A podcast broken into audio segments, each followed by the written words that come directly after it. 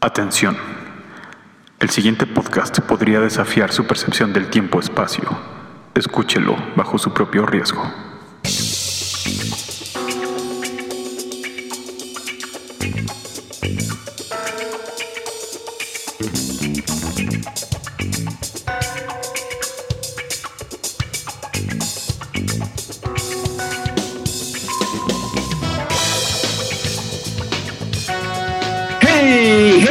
¡Hey, hey, hey, hey! ¡Buen día, pobres, no tan pobres, ricos, super ricos, ultra recontra ricos, apostadores y cualquier lobo de Wall Street que ande por ahí? Sean ustedes bienvenidos al único programa que siempre le traerá momentos hirientes e indiferentes de distantes instantes. Y saludo como siempre a mi querido compañero apostador, todólogo, el doctor Oscar Fontanelli. ¿Cómo está en este bonito lunes 15 de septiembre del año 2008?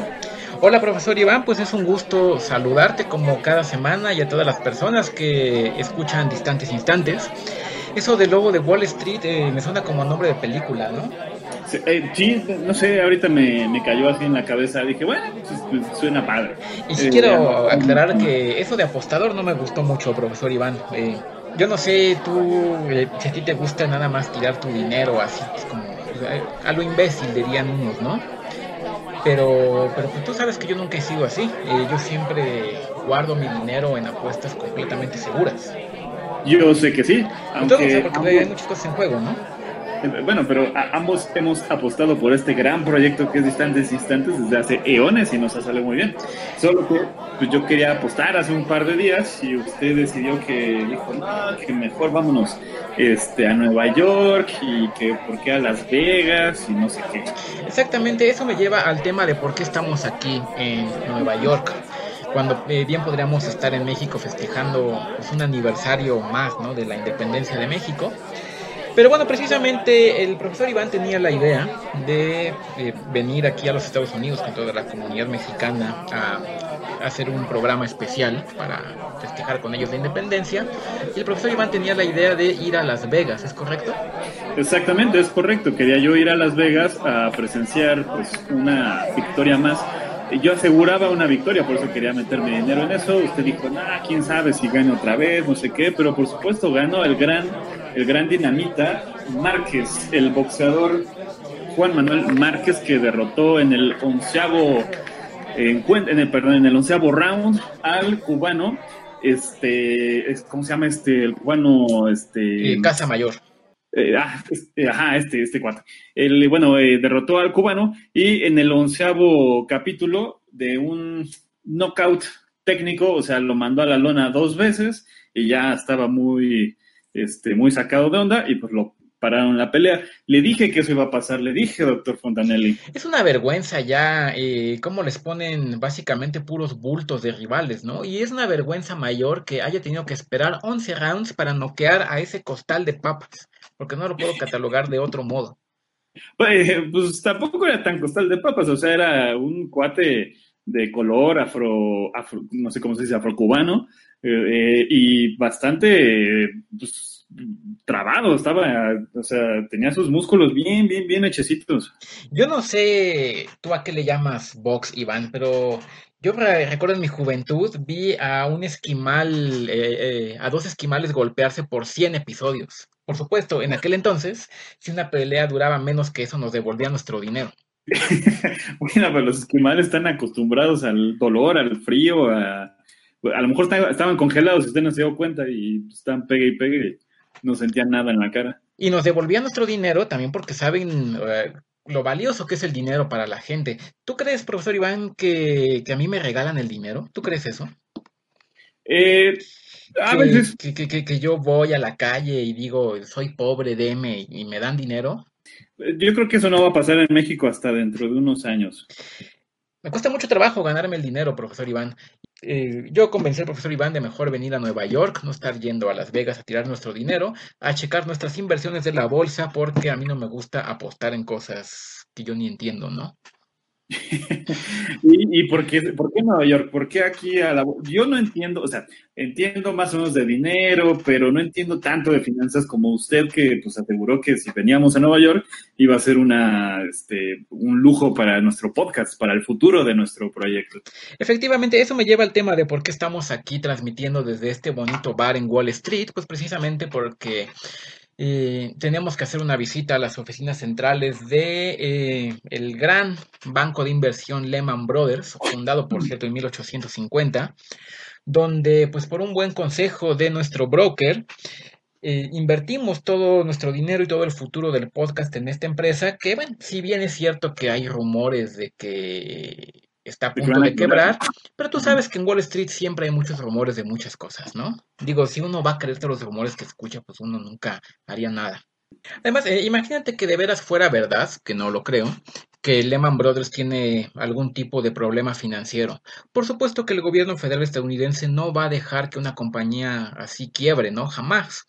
En las últimas semanas hemos visto que ya rescataron, por ejemplo, a Fannie Mae, a Freddie Mac, a Bear Stearns, Digo, si rescatan a esas compañías, yo llamaría bananeras, ¿tú crees que no ayudarían a algo como Lehman Brothers ante un eh, hipotético problema financiero de liquidez, algo así como un bachecito? No creo, o sea, Estados Unidos es una es la mayor potencia mundial actual eh, que maneja además eh, cantidades exorbitantes de dinero y yo dudo, dudo muchísimo que deje caer a, pues, a sus empresarios. Eso no, les beneficiaría nada y luego, luego actuarían para poder restablecer sus, sus finanzas. No creo que eso ocurra. Sí, bueno, eh, hace un año cuando compramos acciones de Lehman Brothers en 60 dólares, yo creo que fue un muy buen precio el que encontramos, la verdad, una ganga, diría yo. Y bueno, pues ahorita vamos a ver qué, qué podemos sacar de, de, ganancias, pues ya básicamente para tirarnos en nuestros laureles, ¿no? Yo creo que ahora sí es momento de gozar la vida. Yo creo que sí, además, eh, pues esto es lo que nos faltaba, ¿no? La gente bonita que nos escucha sabe que somos eh, muy famosos, pero, eh, Damita Caballero, no somos ricos aún. Y pues auguro que con este paso que el doctor Fontanelli, que además es un científico, este, tuvo a bien decir, pues yo creo que nos va a beneficiar mucho en ahora nuestra economía y nuestros bolsillos. Y bueno, estamos aquí disfrutando de lo que los gringos le llaman la hora del lonche, ¿no? Y este, tal, para nosotros todavía no es comida, comida, pero un sanduchito, una cerveza, ya aquí en un barecito. A pues, sándwich, profesor Iván. A sándwich. A sándwich. A sándwich, del pan bimbo. Eh, que, por cierto, el pan bimbo este, se, se exporta acá y es más caro. Sí. y, y es mexicano. Pero, eh, ¿cómo está disfrutando usted la tarde, doctor Fontanilli? Esta noche es 15 de septiembre en México. Digo, no estamos en nuestra tierra, pero hay mucho mexicano aquí en Nueva York. Muchísimo, lo cual me lleva eh, a un tema que quería comentar de, sobre lo que tú ahorita dijiste de que no somos ricos. Yo no sé cuál es tu percepción de la riqueza, profesor Iván. Yo sí me siento rico y te voy a decir que yo me siento rico porque tengo este bonito podcast con este formidable compañero de hace tantos años, y tanta gente que nos escucha desde estos momentos tan hirientes e indiferentes. Para mí esa es la riqueza, para mí la riqueza está en el corazón. Eh, anda usted muy, muy tocado al corazón y me parece muy bien, doctor Fontanelli. Yo creo que hay que valorar lo que se tiene, lo que tenemos. Pues es que estoy eh, contento porque vamos a ganar mucho dinero. Eso sí, eso sí. Bueno, eh, y ya que estabas eh, hablando de Vox, ¿qué te pareció el reciente desempeño de la delegación mexicana en los Juegos Olímpicos de Beijing? México en las Olimpiadas suele no decepcionarme como México en los mundiales. Entonces, para mí, un año de Olimpiadas me parece más saludable mentalmente que, que el mundial. ¿Eso qué le pareció, doctor Fontanelli? a ti porque te falta fe. Yo estoy seguro que en el siguiente mundial tenemos todo, pero todo para llegar al quinto partido. Todo. ¿En Sudáfrica? Y yo diría que incluso más, ¿no? Sí, en Sudáfrica. Pero eh, bueno, eh, México se lleva a casa dos medallas de oro, eh, las dos de Taekwondo, María del Rosario Espinosa y Guillermo Pérez. Profesor Iván, ¿de dónde salió esto de que México es potencia en Taekwondo y en clavados, de donde fueron otras medallas? la otra medalla de bronce, Pablo Espinosa y Tatiana Ortiz.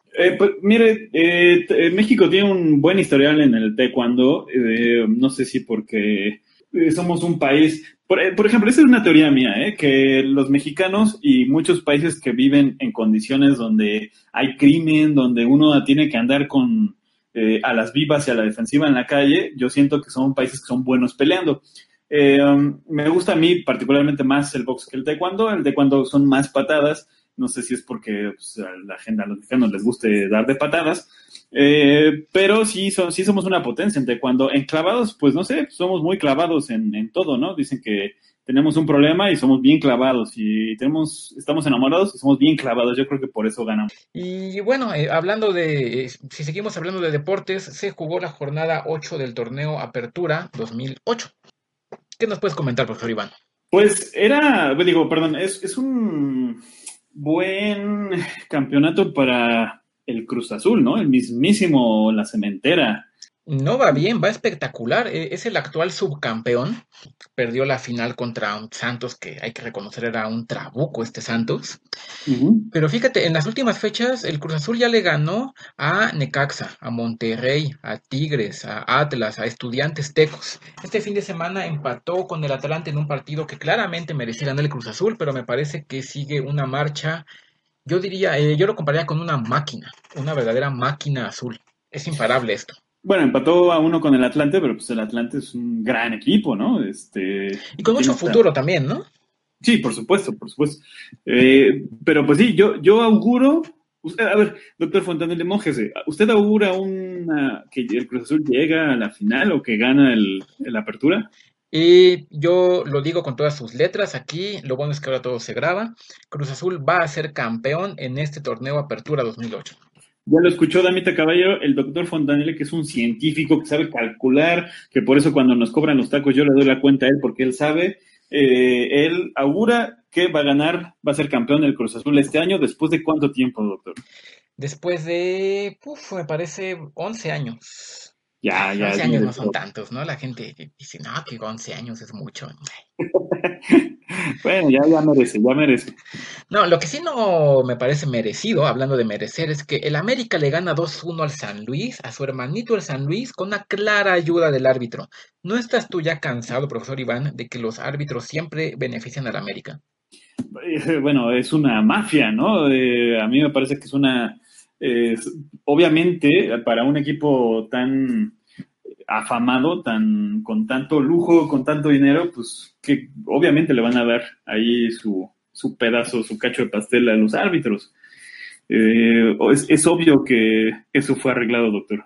El problema es que seguimos anteponiendo lo económico a lo deportivo. Mientras sigamos eh, anteponiendo lo económico a lo deportivo, el fútbol mexicano no va a progresar esperemos que progrese de aquí a dos años, a Sudáfrica 2010. Oye, pero siguiendo con eh, acontecimientos importantes en nuestro bonito país natal, México, este 30 de agosto no habíamos tenido oportunidad de comentar, se realizó la marcha Iluminemos México.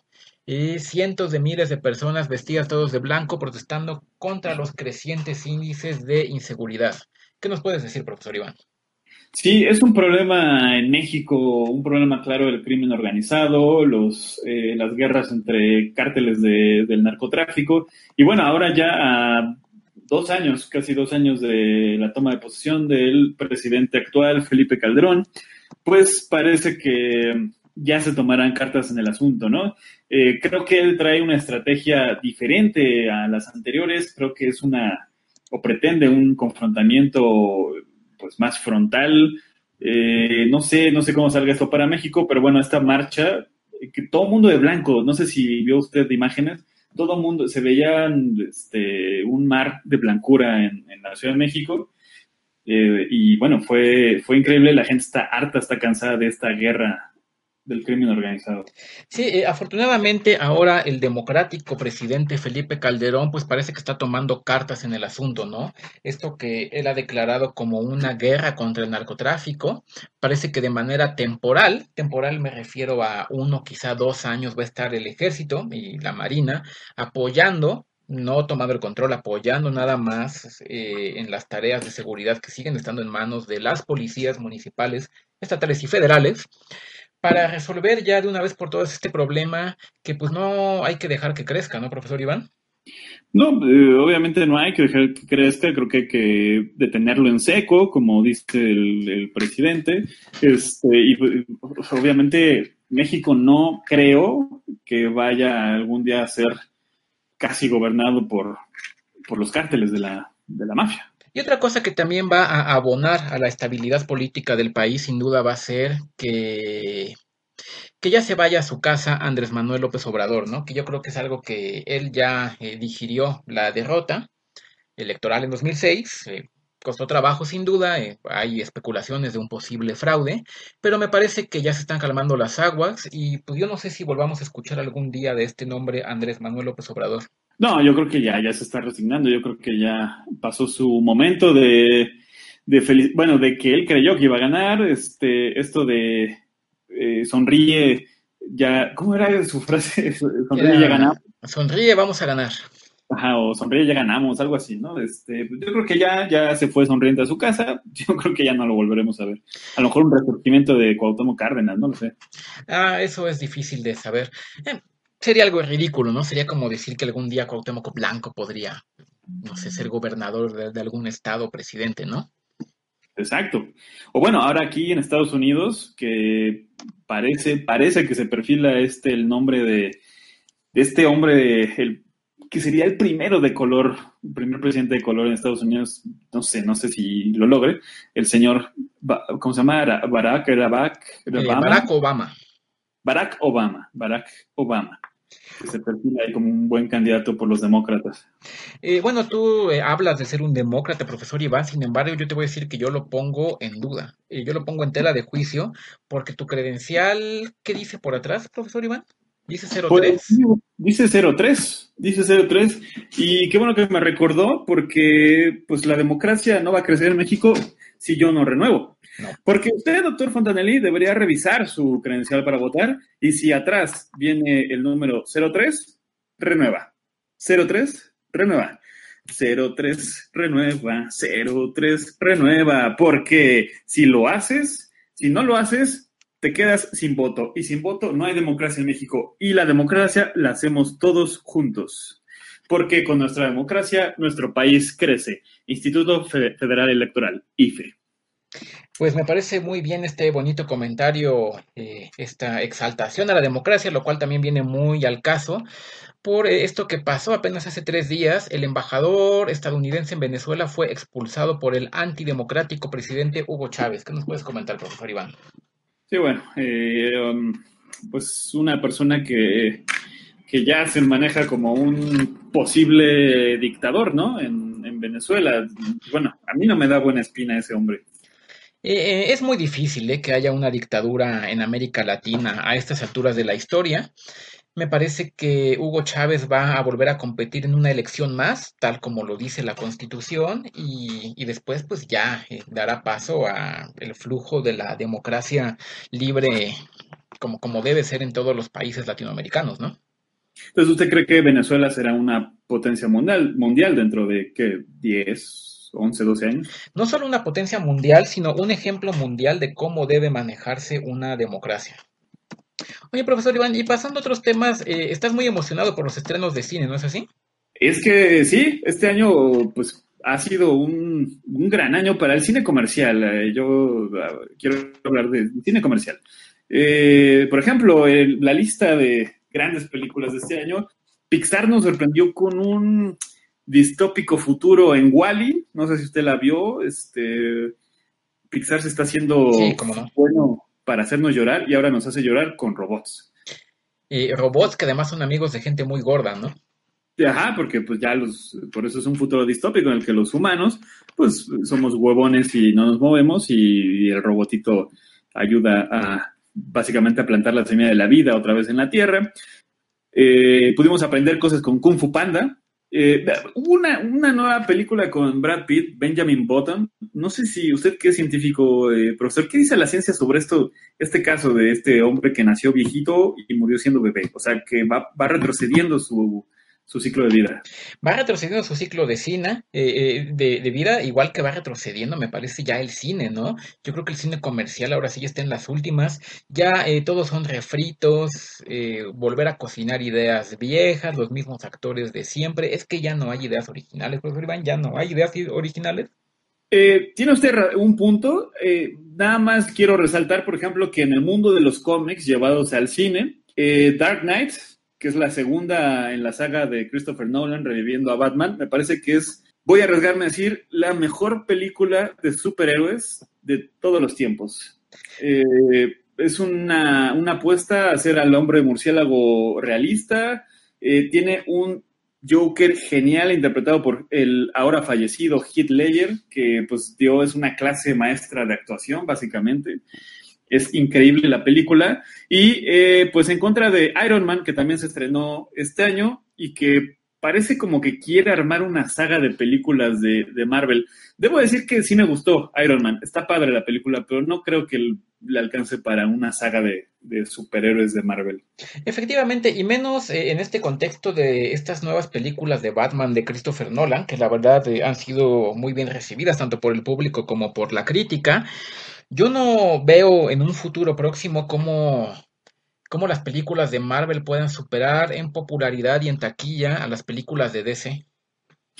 Ajá, exactamente. O sea, de Dark Knight y Batman Inicia dieron un respiro nuevo a DC eh, y pues son, son unas apuestas realistas sobre cómo sería eh, el mundo con superhéroes. Marvel eh, aunque Iron Man sí está un poco pues pensado en un mundo actual, con guerra en guerra con el Medio Oriente, Estados Unidos, pero pues si saca más superhéroes de su mundo, donde está este Hulk, ¿no? El hombre increíble, donde está eh, el Capitán América, no me acuerdo qué más superhéroes hay en Marvel, Thor, que es un dios este, del trueno, no sé, yo no los veo teniendo éxito en el mundo actual. ¿Y nos puedes comentar algo brevemente sobre alguna posible relación entre la locura del personaje de The Joker y la locura, si es que es eso que conduce al suicidio del actor que lo interpretó? Eh, claro, se maneja la idea de que, bueno, el, reporte dice que él murió de una sobredosis. Eh, la verdad es que la gente maneja, y yo estoy completamente de acuerdo, seguramente el haber entrado tan profundamente en el personaje del Joker, de este eh, anarquista, de este payaso del crimen, que además es un genio, eh, pues yo creo que lo llevó a la locura y a su, a su suicidio, yo diría. Es muy interesante. Eh, y hablando además de cosas de locura, lo que también está de locura es lo que acaba de ocurrir hace cinco días en Ginebra, Suiza, donde por fin, después de muchos años de esfuerzos coordinados de muchos países, se inauguró este aparato conocido como el Gran Colisionador de Hadrones. ¿Has escuchado algo al respecto, profesor Iván? Fíjese que escuché algo sobre que está muy grandote y que puede ser un cataclísmico evento o algo así. Pero usted es científico, explíquenos, doctor. Efectivamente, es algo con lo que hay que tener mucho cuidado, ¿eh? porque Existe el riesgo real de que creen un mini agujero negro. Y un mini agujero negro, si de veras logran hacer eso, eh, puede potencialmente chuparse la Tierra. imagínate a todos gritando, me va a chupar el hoyo negro, me va a chupar el hoyo negro. Algo así podría ocurrir, entonces hay que tener verdaderamente mucha precaución con este tipo de aparatos. Eh, los físicos de partículas que están jugando a ser dioses. Yo como científico lo advierto, hay un riesgo real de que creen un agujero negro que se chupe a la Tierra y a todo el sistema solar. Sin embargo, si son cuidadosos y se van con tiento, yo creo que es cuestión ya nada más de meses, si no es que de semanas, para que eh, por fin puedan encontrar la llamada partícula de Dios, el bosón de Higgs. Yo creo que ya es cosa nada más de tiempo, muy poquito tiempo para lograr este gran descubrimiento que pues vendría a unificar el modelo estándar de partículas y sería un gran logro para la humanidad. Yo como profesor quiero advertir que decir la frase me va a chupar el hoyo negro, pues hay que decirla con cuidado y, sobre todo si hay niños cerca, porque si usted nunca ha visto Los Simpson o no sabe de qué estamos hablando, pues puede parecer un gran albur, me va a chupar el hoyo negro. Doctor Fontanelli, la partícula de Dios significa que es un, punto en donde se junta la religión con la ciencia, el Big Bang, el Big Bang con Dios. Efectivamente, así es. Es el punto donde se junta eso que tú dijiste. Muy bien, muchas gracias. ¿Le puedes pedir al barman si le puedes subir tantito a la tele? Porque parece que están hablando de Lehman Brothers. Eh, mientras, doctor, me estaba acordando que México, todo México es territorio ¿qué? Todo México es territorio Telcel. Yo soy Telcel y te aseguro que tú también. Eh, yo no sé si tú ya llamaste a 01800 Telcel 8. Porque ahora Telcel te da el doble de tiempo. Vamos a llamar el doble de tiempo. Doble podemos decir. Entre tus amigos y tus conocidos nos podremos divertir. Podrás hablar con todos doble y Telcel te lo dará. Pero no olvides que es el doble y Telcel te lo dará. Efectivamente, ven el día de hoy a Telcel y Telcel te va a dar por ocho meses el doble de tiempo. El doble de tiempo con el que tú puedes hablar con tus amigos nomás para cotorrear. O también puedes llamarle a tu novio para pelear o romancear. Eh, más información en tercer.com o en centros de atención a clientes y distribuidores autorizados. No te pierdas la nueva red 3G de Telcel, que te da el doble de tiempo. ¿Dijo usted que marcar al 08 te pica Pinocho o qué? Eh, no, 01800 Telcel 8. Te pica Pinocho. Ah. Ok. ya, ya le subió el volumen, doctor. Es, noticiero esto, ¿no? Eh, efectivamente, eh, aparentemente, el secretario del Tesoro, Henry Paulson, está negando, está negando el rescate a Lehman Brothers. ¿Cómo? Eh, era de lo que estábamos hablando, ¿no? sí, y aquí estamos viendo en el headline, efectivamente, Lehman Brothers, traemos de exclusiva para usted que nos escucha, en exclusiva aquí en instantes instantes, Lehman Brothers está declarándose en bancarrota. Profesor Iván, tenemos mucho dinero ahí. Um, ¿Y qué debemos? Usted es el genio en esto, usted nos trajo, doctor Fontanelli. no, no, no, no, no, no, a mí no me eches la culpa, profesor Iván. Yo, yo no te traje a ningún lado, no. Yo, yo, yo, yo te advertí que esto podía pasar. Eh, ¿y qué, ¿Esto es malo? ¿Esto es bueno? ¿O está bien? ¿Nos quedamos loncheando? ¿Es momento de entregarnos al pánico? A ver, espera, espera. Eh, las acciones de Lehman Brothers, ahorita estamos viendo aquí, están en 21 centavos de dólar. ¿Qué hacemos, profesor Iván? 21 centavos de dólar las acciones de Lehman Brothers. Hay pánico en las calles, estamos viendo aquí pánico en las calles. Eh, ya lo escuchó usted, Amite Caballero, estamos viendo por la ventana eh, un no, no puede ser. Esto, es pánico, pánico, Pánico en Wall eh, estamos hablando de una empresa que se fundó en 1850, profesor Iván, que sobrevivió a la crisis bancaria de 1907, a la Gran Depresión de 1929, a una guerra civil. ¿Cómo está quebrando esto? ¿Cómo está, ¿Qué está pasando, profesor Iván? Profesor Iván, eh, el futuro del podcast está aquí. ¿Ok? ¿Sí? Ajá. Eh, estoy hablando aquí con mis números frecuentes de Telcel. Ajá. tengo 10 números gratis con Telcel, por cierto. Con mi broker. Profesor Iván, eh, si podemos cambiar todo lo que tenemos a AIG. AIG. AIG, ajá. Ahorita eh, en, tu teléfono este de la red 3G, eh, métete ahí a la aplicación. AIG. AIG. Suena al bur, doctor, no lo están apoyando. Eso es. ¿Ya lo hiciste, profesor Iván? Este, sí, doctor. Muy bien, vamos a ver qué sale aquí. Tengo la aplicación del Financial Times. Eh, AIG está cayendo 60%, 60% de caída de AIG, profesor Iván. agáchese, doctor. La gente está volviéndose loca aquí adentro del barco. estoy aquí con el broker, con mis números de Telcel, números gratis, ajá, ¿sí? ¿Me escuchas, Iván? calm down, calm down, sir. Métete otra vez a tu aplicación, Iván. Métete a tu aplicación, eh, cambia todo a Goldman Sachs. Tenemos que cambiar todo nuestro dinero a Goldman Sachs. Rápido, Goldman. Es la única forma de salir de este embrollo. Ok, Goldman Sachs. Listo, doctor Fontanelli. Goldman Sachs, efectivamente, estoy viendo. Eh, Goldman Sachs, vamos a ver cómo está. Una caída del 12% de Goldman Sachs. No, sácalo de ahí, sácalo de ahí. Oh, oh, ¿A dónde, doctor? Estoy aquí hablando con mi broker. Eh, eh, él, sabe mucho de esto, nunca me ha fallado. Ajá, sí.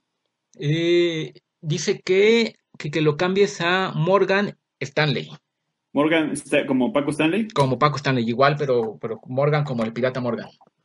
Pirata Paco. Digo, no, eh, eh, este Morgan Stanley. Ok.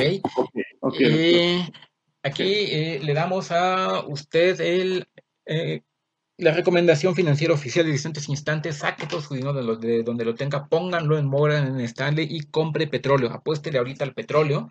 Eso es lo que estamos escuchando acá en distantes instantes. Damita Caballero ya lo, ya lo escuchó. Estamos eh, registrando aquí una caída del 13% en Morgan Stanley. No, no, esto no está funcionando, profesor Iván. ¿Qué vamos a hacer? ¿Qué vamos a hacer? eh, doc- doctor Fontanelli, ¿qué- ¿a dónde lo cambiamos? La gente tiene que saber, la gente tiene que saber. Están eh, entrando muchas llamadas, profesor Iván. eh, mucha gente que está muy enojada porque tú les recomendaste hace un mes que contrataron una hipoteca. Te están preguntando que tú les respondas qué va a pasar con sus hipotecas. Profesor Iván, ¿tienes una Ah, no, respuesta no, para no. ellos? Hace un mes eh, dijimos que era bueno la hipoteca y el día de ayer yo les dije que quitaran su dinero de ahí. No me escucharon porque tenían sus radios apagados, eh, sus, este, aplicaciones ap- apagadas y yo no lo dije al aire, pero lo dije, entonces no me culpen a mí.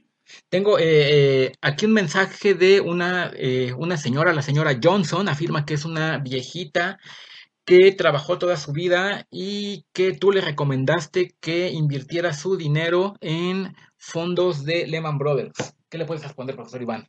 Dice que ahora va a tener, eh, eh, está muy preocupada, va a ser desalojada de su casa y pregunta que si se puede ir a vivir contigo o con tu mamá o que tú qué vas a hacer.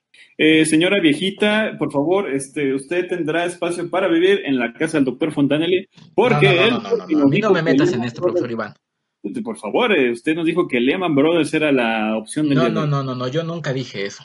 Eh, claro, señora viejita, escúchenos, este, doctor Fontanelli, ahí tiene espacio en su casa. Eh, una familia que me habla desde el condado de Louisville.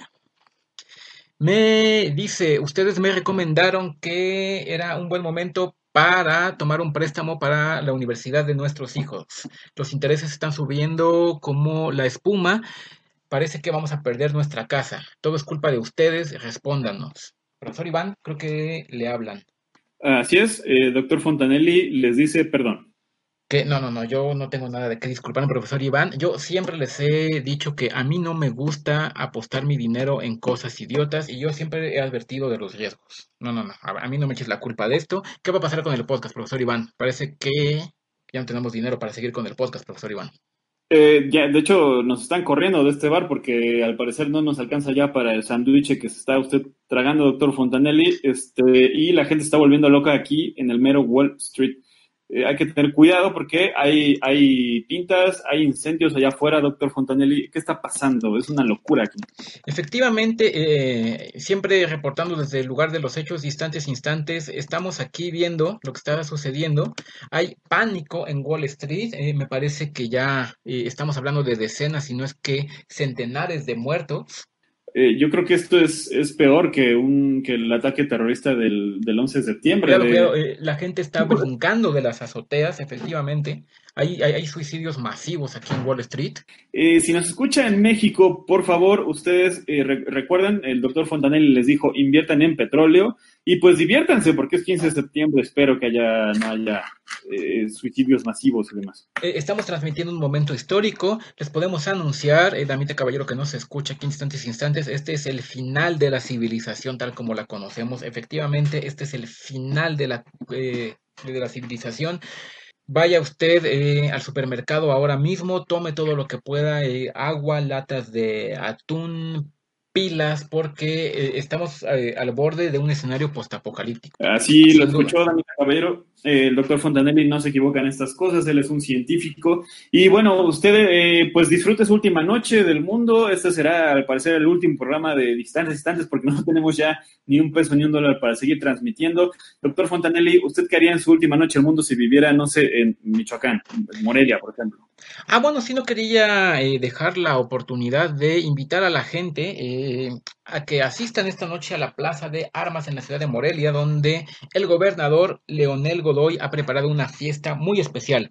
Así que to- todos los, los que nos escuchan desde la bonita capital de Michoacán, todos los morelianos, no dejen de asistir esta noche a la Plaza de Armas. Hay algo muy especial preparado para ustedes. Así es, eh, ya lo escuchó Damita de Caballero, nos estamos despidiendo a lo mejor por siempre de- del mundo, quizá, doctor Fontanelli, ¿cuáles son sus últimas palabras? En caso de que el mundo no se termine, no se pierdan nuestro programa del 30 de septiembre, donde tendremos como invitado al gran Paul Newman. Paul Newman en distantes instantes, gente bonita, histórico.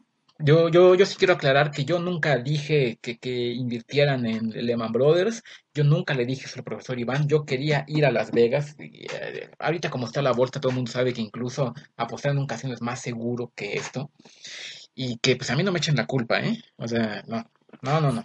Pues muy mal, eh, gente bonita. Yo nada más quiero decir que yo nunca dije que nos va a chupar el hoyo negro, lo dijo el doctor Fontanelli. Y bueno, antes de irnos, pase lo que pase con el mundo, con la economía eh, global, ustedes eh, ya lo saben, digan no a la interpretación de Copenhague, digan no al paradigma bayesiano y por supuesto digan no al axioma de elección.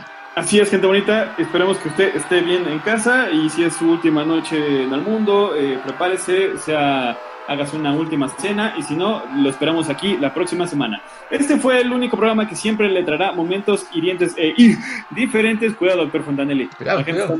De distantes instantes. ¡Vámonos!